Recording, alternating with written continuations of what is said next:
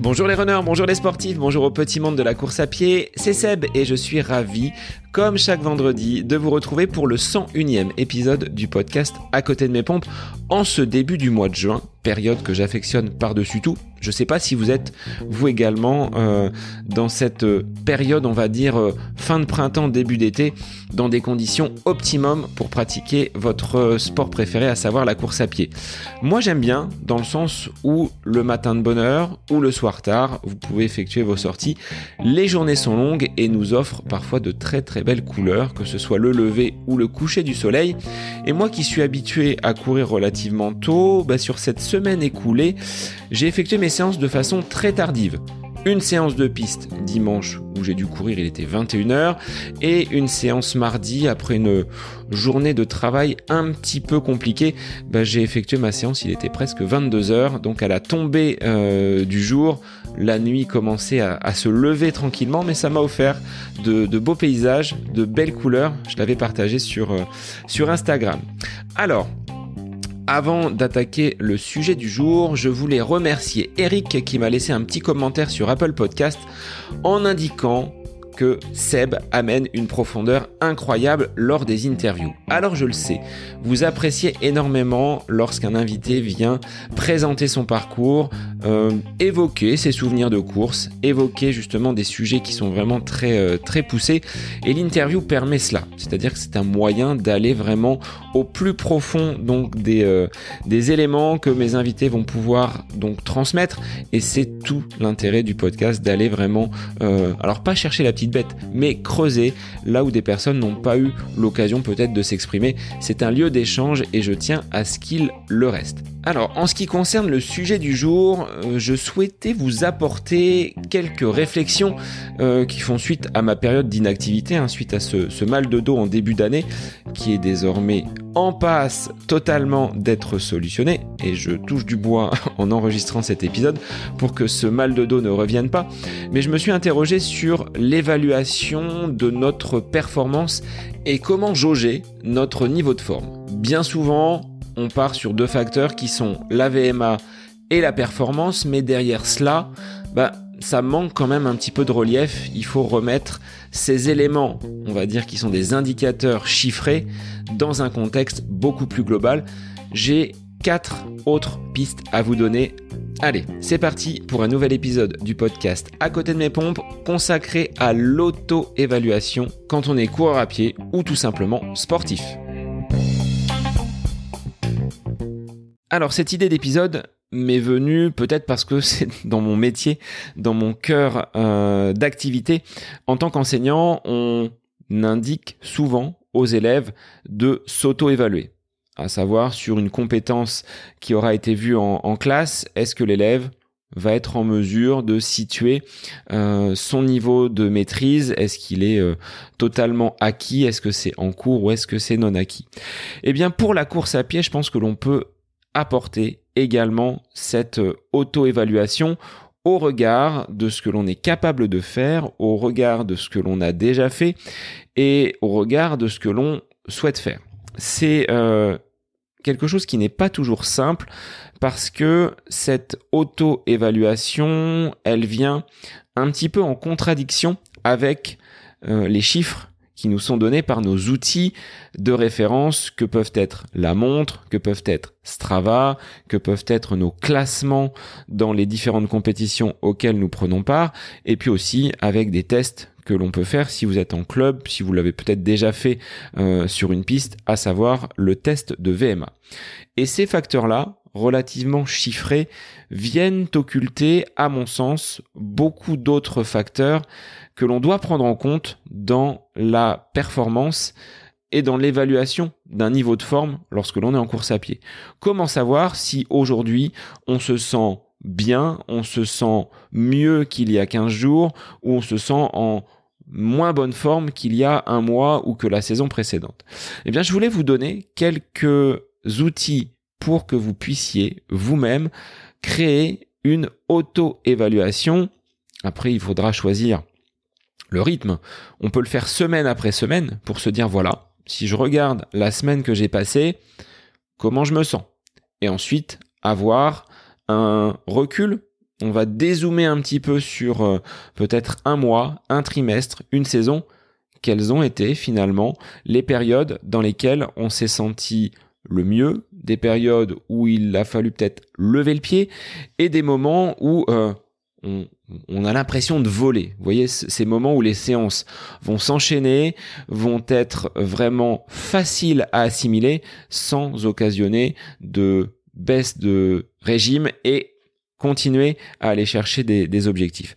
Eh bien, c'est tout ça que je voulais aborder avec vous dans cet épisode en commençant par un constat, celui ben, qu'il ne faut peut-être pas prendre lorsque l'on est un coureur débutant ou même lorsque l'on a une certaine expérience, c'est se focaliser absolument sur l'AVMA et sur l'indice de performance qui est bien souvent donné par le classement que l'on peut avoir en compétition. Et j'ai pour euh, exemple bah, ce que l'on fait en club, c'est-à-dire que on teste l'AVMA une fois par an, deux fois par an, à tout casser. Et entre-temps, bah, les séances d'entraînement, les plans vont être euh, organisés selon justement ce, test de VMA. Sauf que si vous prenez un test VMA que vous effectuez en début de saison, au mois de septembre, Qu'en sera-t-il au mois de décembre, en plein hiver, quand vous aurez peut-être essuyé une charge, on va dire, de travail importante, une fatigue liée peut-être à la saisonnalité. Hein. Quand l'hiver arrive, on est parfois un petit peu moins en forme.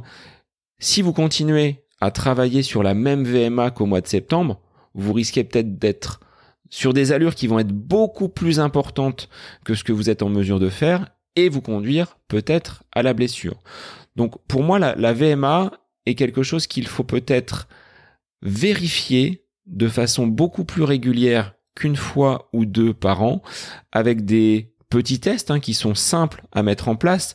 Un test de semi-cooper qui dure 6 minutes vous donnera instantanément, alors c'est pas quelque chose qui est scientifique, euh, mesurable vraiment euh, au dixième donc de, de kilomètre heure près, mais vous aurez une tendance. Pour rappel, ce test semi-Cooper se met en place sur une piste ou sur une surface relativement plate, de façon à ce que vous ne soyez pas gêné par euh, un quelconque relief ou un manque de stabilité du terrain sur lequel vous effectuerez ce test.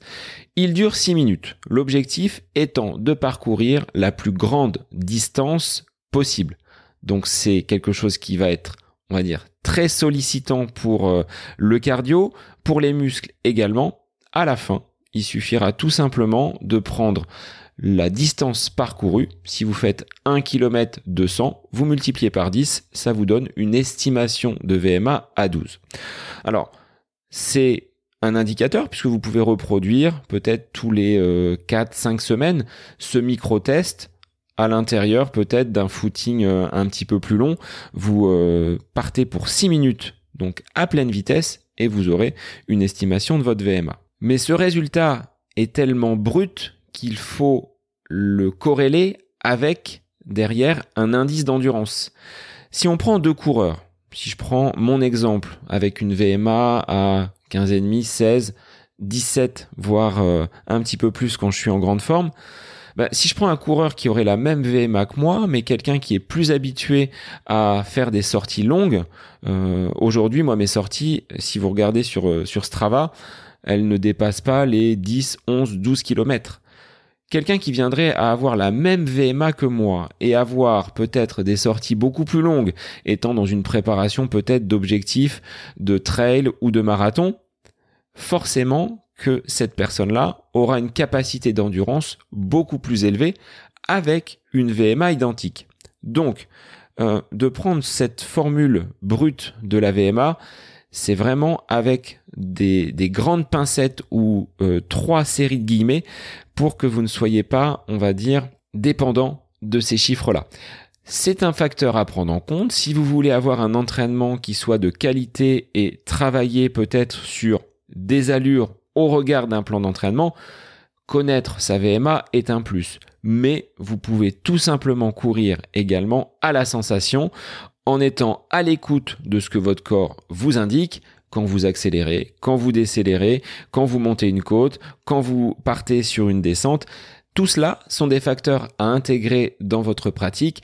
On l'avait déjà dit hein, avec Jérôme Maire, Greg euh, Chanet de Nakan et puis euh, Bénédicte et Pascal de Running Yogi il faut être capable de se détacher de ses outils connectés, de sa montre et de ne pas avoir en permanence l'œil rivé sur le chrono, sur euh, l'allure à laquelle vous allez. De toute façon, cette allure est instantanée et euh, bien souvent, il y a peut-être euh, une petite latence hein, avec ce que vous êtes en train de, faire. Ne soyez pas rivé, borné sur euh, les, euh, les indicateurs chiffrés que votre montre peut euh, vous, vous proposer, parce que l'on va le voir par la suite, toutes ces données chiffrées, proposées, calibrées par votre montre, elles vont dépendre de nombreux autres facteurs environnants, à savoir votre bien-être mental, votre santé physique, votre envie du jour, votre niveau d'énergie, et ça, bah, c'est pas seulement la VMA qui va permettre de le quantifier, c'est euh, quelque chose de beaucoup plus global. Alors, autre facteur euh, que je voulais aborder qui doit attirer votre attention mais qui ne doit pas être le seul prisme par lequel vous allez évaluer votre euh, niveau de forme, c'est bien souvent ce qu'on appelle la performance. Est-ce que la performance se résume à un classement sur une course donnée, un étalonnage en fonction d'un camarade ou d'un individu qui aurait le même niveau que vous euh, Si on prend le cas d'une course officielle avec Dossard, est-ce que le classement que vous prendriez d'une année sur l'autre va être révélateur de votre progression ou de votre régression? Je pense que c'est là aussi à prendre avec beaucoup de distance puisque le plateau offert, le niveau des coureurs qui va se présenter au départ d'une nouvelle édition ne sera forcément pas le même que l'année précédente. Si l'on tient compte également de paramètres extérieurs tels que la météo, le, terrain, si on prend euh, des conditions en trail, bien évidemment que si euh, vous êtes soumis à une canicule ou à des précipitations importantes rendant le terrain relativement glissant, votre chrono de l'année, par exemple 2021, ben, en 2022, si ces conditions-là ont changé, ce ne sera pas possible d'avoir le même regard et la même comparaison. Donc, ces euh, classements, le fait de dire ah l'année dernière j'ai fait un top 100 dans euh, cette compétition et aujourd'hui bah, je peine à être 200e. Oui, mais est-ce que le niveau des coureurs était le même? Est-ce qu'il n'y avait pas une densité plus importante sur euh, cette, cette course-là à ce moment précis-là de l'année? C'est donc difficile de juger par rapport à vos, euh, à vos performances. Est-ce que vous avez régressé? Est-ce que vous avez progressé? Bah Là, je pense que c'est euh, encore un facteur limitant pour s'auto-évaluer. Donc, ne soyons pas attachés absolument et rigoureusement à sa VMA, à un niveau de performance, quand bien même hein, si vous étiez euh, approximativement sur un terrain identique. Si je prends le cadre, moi, d'une course que je peux faire en 10 km route, le parcours est le même, la date est la même, sensiblement les conditions sont les mêmes, ben là encore, on ne peut pas dire que si le chrono est moins bon, est-ce que j'ai régressé? Est-ce que je suis dans une phase de stagnation? Est-ce que je suis encore en mesure peut-être d'aller un petit peu plus haut et de progresser? Ben on va le voir dans la deuxième partie de l'épisode que d'autres facteurs sont effectivement à prendre en considération parce qu'ils vont euh, modifier un petit peu les conditions de course et bah, on va les aborder tout de suite. Donc la VMA, oui, indicateur qui vous permet d'établir une base, on va dire, de connaissance de soi, c'est-à-dire on sait à peu près à quelle vitesse on va pouvoir faire cet entraînement, ce qui est bien, hein ainsi, vous saurez vraiment à quelle vitesse faire votre sortie en endurance. Certains vont plutôt privilégier la fréquence cardiaque, mais là aussi, il faut être en mesure d'évaluer euh, son, niveau de fréquence cardiaque maximale, qui, elle, va également évoluer en fonction d'un sommeil qui sera plus ou moins réparateur, en fonction d'une fraîcheur et d'un bien-être mental. Donc, d'avoir des indicateurs chiffrés pour poser les bases d'un travail, d'un plan, d'une programmation, c'est utile, mais il faut être en mesure de s'en détacher parce que de prendre uniquement ces critères-là vous enfermera dans un schéma qui ne sera pas forcément aussi réel et vous risquez de manquer de lucidité par rapport à un entraînement que vous ne réaliserez pas parce que vous n'aurez pas atteint vos allures euh, cibles. Oui, mais attention, derrière, est-ce que euh, vous aviez passé une journée compliquée? Est-ce qu'à la maison, la charge, on va dire, avec peut-être des enfants, avec une vie de famille, n'a pas été trop importante et vous a fait perdre un petit peu d'énergie? C'est tout cela que nous allons aborder dans cette deuxième partie d'épisode. Alors, pour faciliter votre euh, auto-évaluation, bah, le premier critère que je mettrai en avant, avant toute autre donnée chiffrée, c'est le plaisir. Est-ce que vous avez plaisir à sortir de chez vous, à chausser les baskets et aller parcourir de nombreux kilomètres. Ça, c'est quelque chose qui doit être au cœur finalement de votre préoccupation. Si vous hésitez, si vous doutez, si vous dites, oh, il faut encore que j'aille faire cet entraînement, c'est sur mon plan et j'ai pas forcément envie euh, en voyant le, le descriptif de la séance d'aller me faire mal, bon, bah déjà, bon, on peut estimer que euh, la forme va être un petit peu moindre. Et je l'ai vécu, hein, ça je l'avais dit dans euh, le, les, les, précédents épisodes, qu'avec un moral qui était un petit peu en berne faisant suite à cet euh, arrêt, à cette douleur de dos qui ne voulait pas partir, bien évidemment, lorsqu'il s'agit d'aller s'entraîner, c'est beaucoup plus compliqué. Donc déjà, le fait d'avoir cette envie, c'est déjà un facteur important, je dirais le premier. Le fait d'être mentalement dans de bonnes dispositions et de savoir que ce que vous allez faire lors de votre entraînement, c'est votre moment à vous, ça fait partie de votre bien-être. Et donc, ça, c'est quelque chose qui est, à mon avis, fondamental. Ce serait le, premier critère que vous pouvez euh, cocher sur cette auto-évaluation. Euh, je vous donnerai à, la fin peut-être un, euh, petit tuto ou euh, mettre peut-être dans les notes de l'épisode un petit un petit PDF pour que vous puissiez avoir cette auto-évaluation. Mais le plaisir avant tout, celui d'être en mouvement et de profiter justement de cet instant qui est le vôtre, qui va vous permettre de vous ressourcer, permettre de réfléchir peut-être à des, à des projets ou tout simplement de faire le vide après une journée en famille, une journée peut-être professionnelle qui aura été compliquée. Euh, c'est bien souvent voilà des sas de décompression sur lequel il faut entre guillemets s'appuyer en ayant veillé au préalable à bien faire la coupure. C'est-à-dire que lorsque vous rentrez dans cet entraînement, dans cette séance, veillez à prendre un petit temps pour vous échauffer le mental et marquer une rupture avec le moment que vous avez vécu précédemment. Si vous sortez d'une réunion qui a été très intense, d'un temps avec les enfants qui vous ont demandé énormément d'énergie, comme le sont les enfants, et euh, on aurait tort de les, euh, de les, de les blâmer, veillez à justement vous accorder une petite soupape de décompression pour vous mettre en condition pour aller courir. Donc ce bien-être mental, cette faculté à être dans le plaisir pour votre séance de course à pied, ce serait à mon sens le pilier de toute auto-évaluation, le premier point que je mets justement en avant.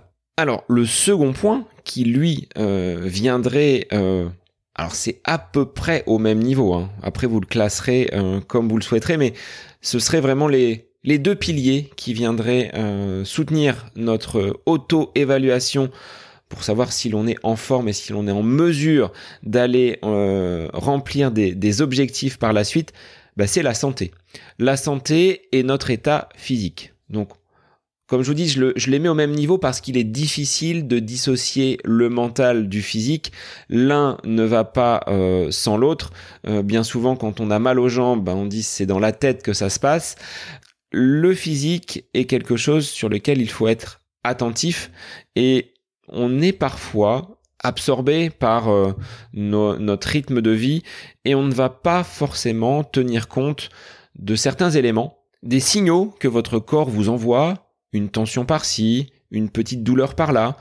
Vous n'expliquez pas forcément cette douleur parce que vous n'êtes pas blessé, vous n'êtes pas tombé, vous ne vous êtes pas cogné, mais ce sont des signes d'alerte que votre corps peut vous envoyer pour vous dire attention, là peut-être que par rapport au rythme de vie, par rapport à ta cadence de, travail, par rapport aux activités que tu peux réaliser, bah, tu vas peut-être trop loin. Également, la partie sommeil. On a tendance à veiller tard, à se coucher euh, de moins en moins tôt. La présence des écrans est également un facteur qui euh, euh, décale, perturbe l'endormissement. Et de moins dormir, ça va à un moment donné forcément occasionner des désagréments. Et je l'ai vu hein, sur ces séances réalisées de façon presque nocturne, la qualité du sommeil derrière beaucoup moindre. J'ai eu d'énormes difficultés à m'endormir parce que bah, le, les endorphines peut-être, la décompression après séance était euh, finalement positionnée sur une période où euh, je dois être en phase de sommeil et j'ai très très mal dormi sur la nuit de dimanche à lundi et sur la nuit de mardi à mercredi. Même si euh, la fatigue étant là, on arrive quand même à dormir. Mais le, point sur le sommeil pourrait faire l'objet d'un épisode parce que euh, des coureurs qui vont avoir un sommeil, on va dire, très peu important, on, nous loue souvent hein, le, fait de se lever à 5 heures du matin, ce, ce miracle morning, avec bah, peut-être des, des, temps de sommeil qui sont inférieurs à 7-8 heures, mais on a besoin, on a besoin de dormir. Le sommeil fait partie du processus de récupération et peut-être même du processus d'amélioration. Est-ce que l'on ne peut pas s'améliorer en dormant plus? Alors pour certains, je pense à deux auditeurs, Cédric et Jojo, qui sont des euh, routiers bah pour vous, les garçons, le sommeil et la qualité que vous pouvez avoir euh, dans cette activité nocturne, bah c'est compliqué. Vous êtes en décalage, vous prenez la route de nuit. Derrière, si vous greffez une activité physique, bah c'est peut-être compliqué à un moment donné de euh, performer parce que votre sommeil n'aura pas été suffisamment réparateur.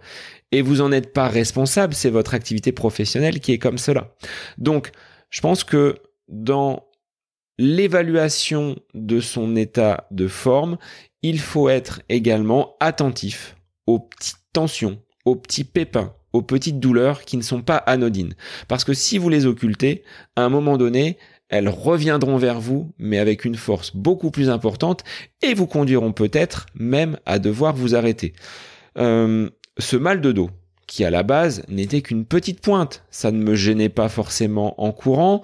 Par contre, le lendemain, j'étais en tour de pise. C'est-à-dire qu'il y avait euh, vraiment une douleur qui m'empêchait d'être mobile et totalement à l'aise dans mes mouvements. J'ai peut-être couru deux, trois semaines comme cela et à un moment donné, stop. Je ne pouvais plus courir parce que la douleur était trop importante. Si j'avais peut-être réduit le volume, fait quelques étirements, travaillé un petit peu sur du renfort avant d'aller jusqu'à ce point de non-retour qui était la douleur, ben j'aurais peut-être pas été arrêté 2-3 mois. Donc même avec, vous voyez, 15, 16, 17 années de pratique, je fais encore des erreurs et j'apprends de euh, ces situations qui se présentent à moi. Donc d'être semaine après semaine attentif à sa santé, à son sommeil.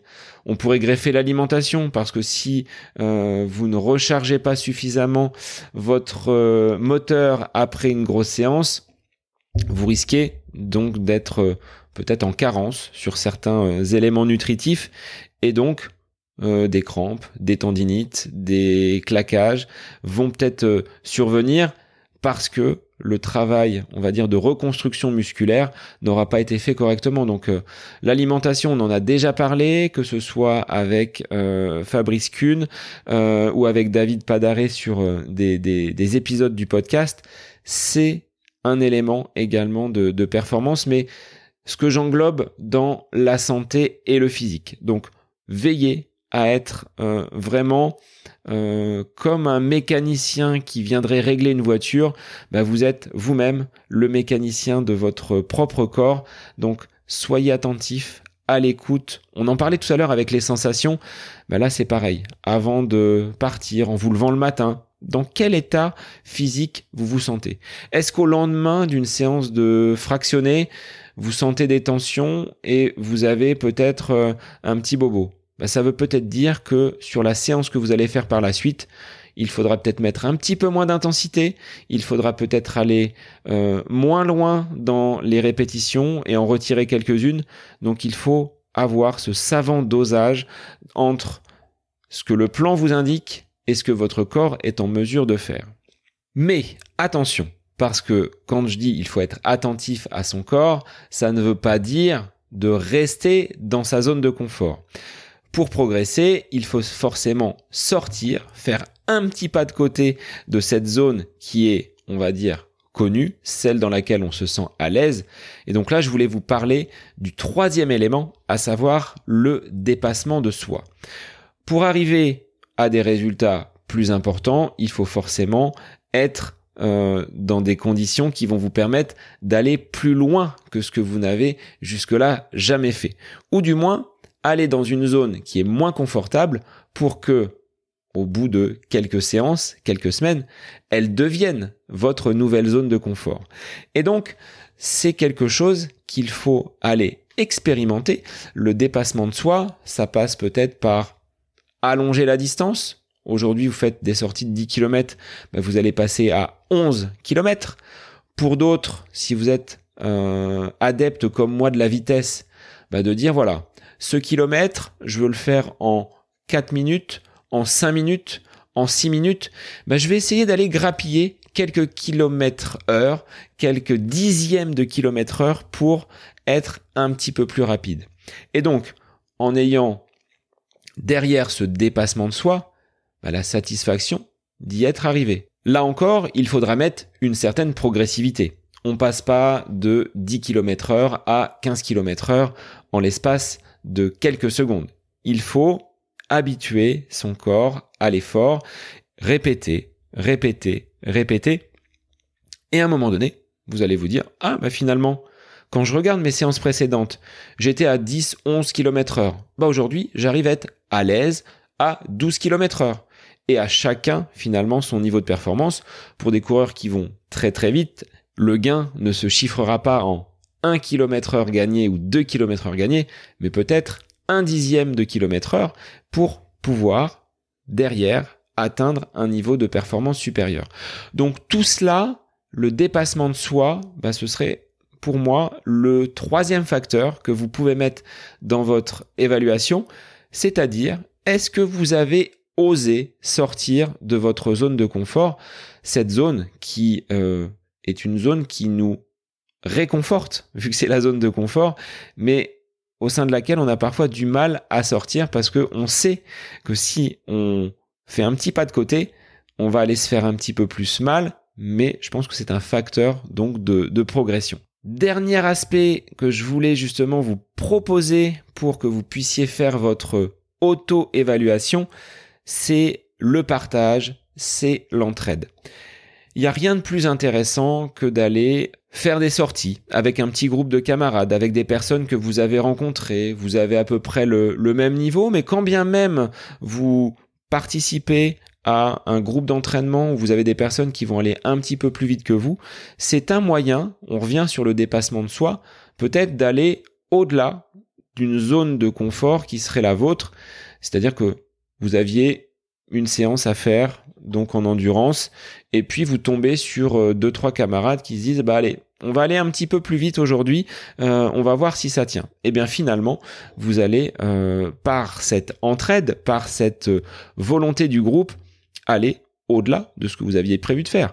Et donc vous allez indirectement progresser.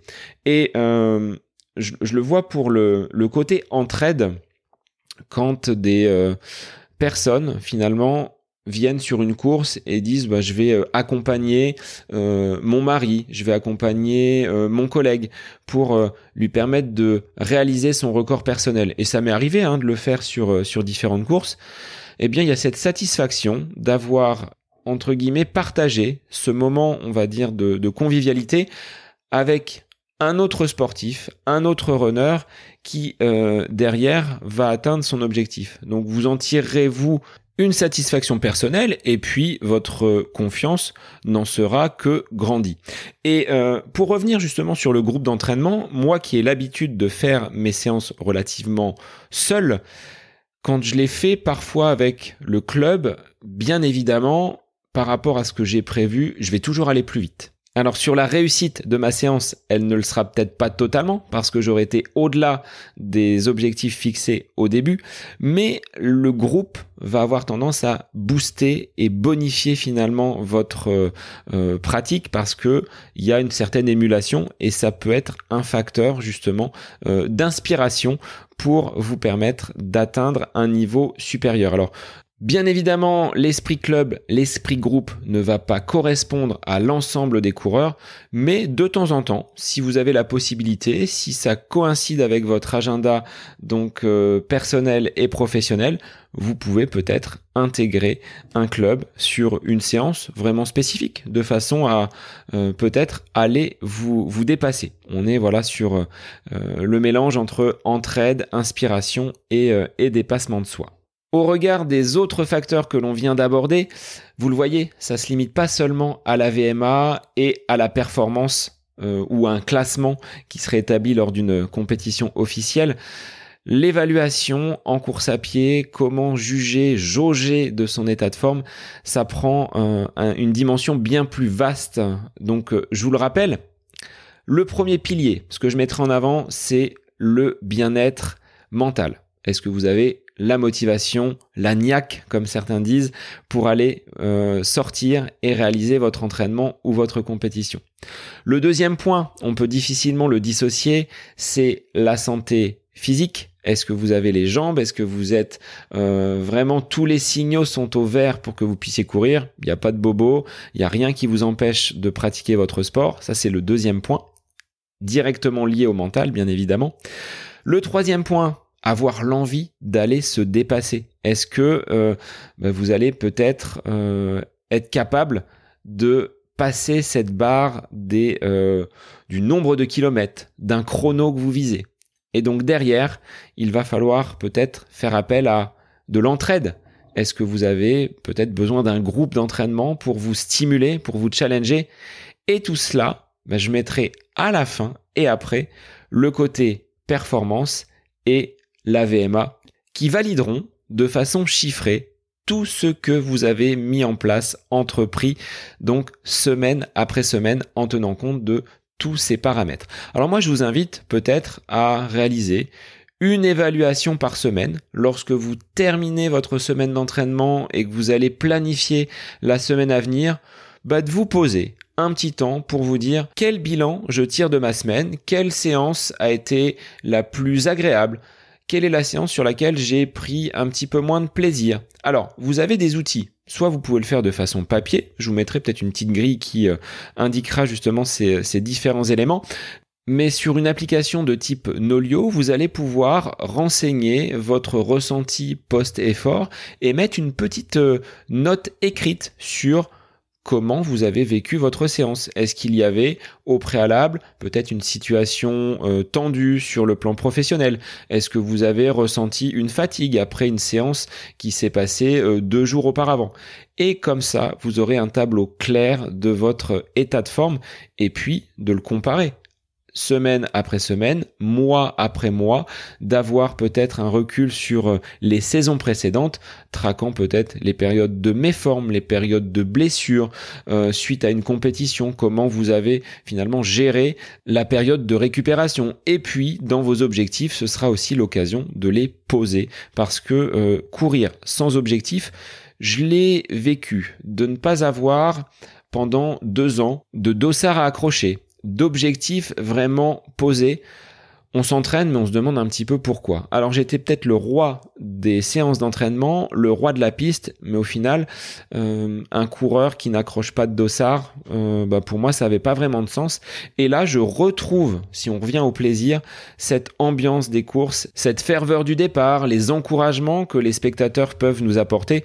Bah, c'est quand même pour ça que l'on court et ça fait vraiment du bien à la fois à la tête mais aussi aux jambes et donc moi je vous encourage chaque euh, saison pour euh, peut-être le mois à venir à poser vraiment vos objectifs Est-ce qu'ils sont kilométriques? On voit souvent hein, à la fin des, mois les coureurs poser leur euh, bilan. Alors j'ai effectué 330 km, j'ai couru pendant X heures. Oui, j'ai fait tant de dénivelé, mais est-ce que euh, c'est un objectif qui était déjà posé au départ? Peut-être que quelqu'un qui a fait moitié moins de kilomètres a pris autant de, satisfaction à sortir ses baskets, a découvert peut-être certains paysages. Moi, je vois des coureurs, hein, j'en ai vu un euh, dimanche dernier du côté de Saumur qui a fait 50 kilomètres tout simplement pour découvrir la région. Donc, à chacun ses objectifs, à chacun votre niveau de performance. Sachez l'évaluer, ce sera votre travail pour les, les semaines à venir. Et puis, euh, bah, moi, je vous remets tout ça dans les notes de l'épisode. Et puis, venez en parler. Hein. N'hésitez pas à venir me solliciter pour que l'on puisse échanger autour de ces facteurs qui vont vous permettre d'atteindre vos objectifs, de progresser, marche après marche, et puis sur le long terme, bah de toujours être dans cette motivation et de relever mois après mois toujours de nouveaux objectifs. Voilà les quelques conseils que je voulais vous prodiguer pour que vous puissiez évaluer votre niveau de forme.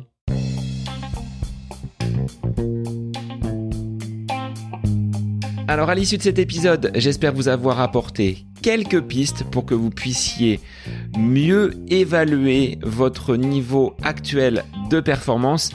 Rappelez-vous hein, que la VMA n'est pas l'unique indicateur que le classement lors d'une course ou que la comparaison avec d'autres camarades, ce ne sont malheureusement pas des facteurs toujours objectifs. Il y en a plein d'autres à prendre en compte, que ce soit la santé, votre bien-être à la fois physique et mental, et puis chercher l'entraide, le dépassement de soi, les défis, à chacun son Everest, comme euh, certains viennent le dire, eh bien c'est vrai. Je pense qu'il faut dans euh, ce monde de la course à pied et du sport avant tout mettre un élément central, à savoir le plaisir. Le fait d'avoir envie de sortir les baskets, de bouger, ça c'est déjà un critère important dans votre niveau de motivation, dans votre niveau de forme.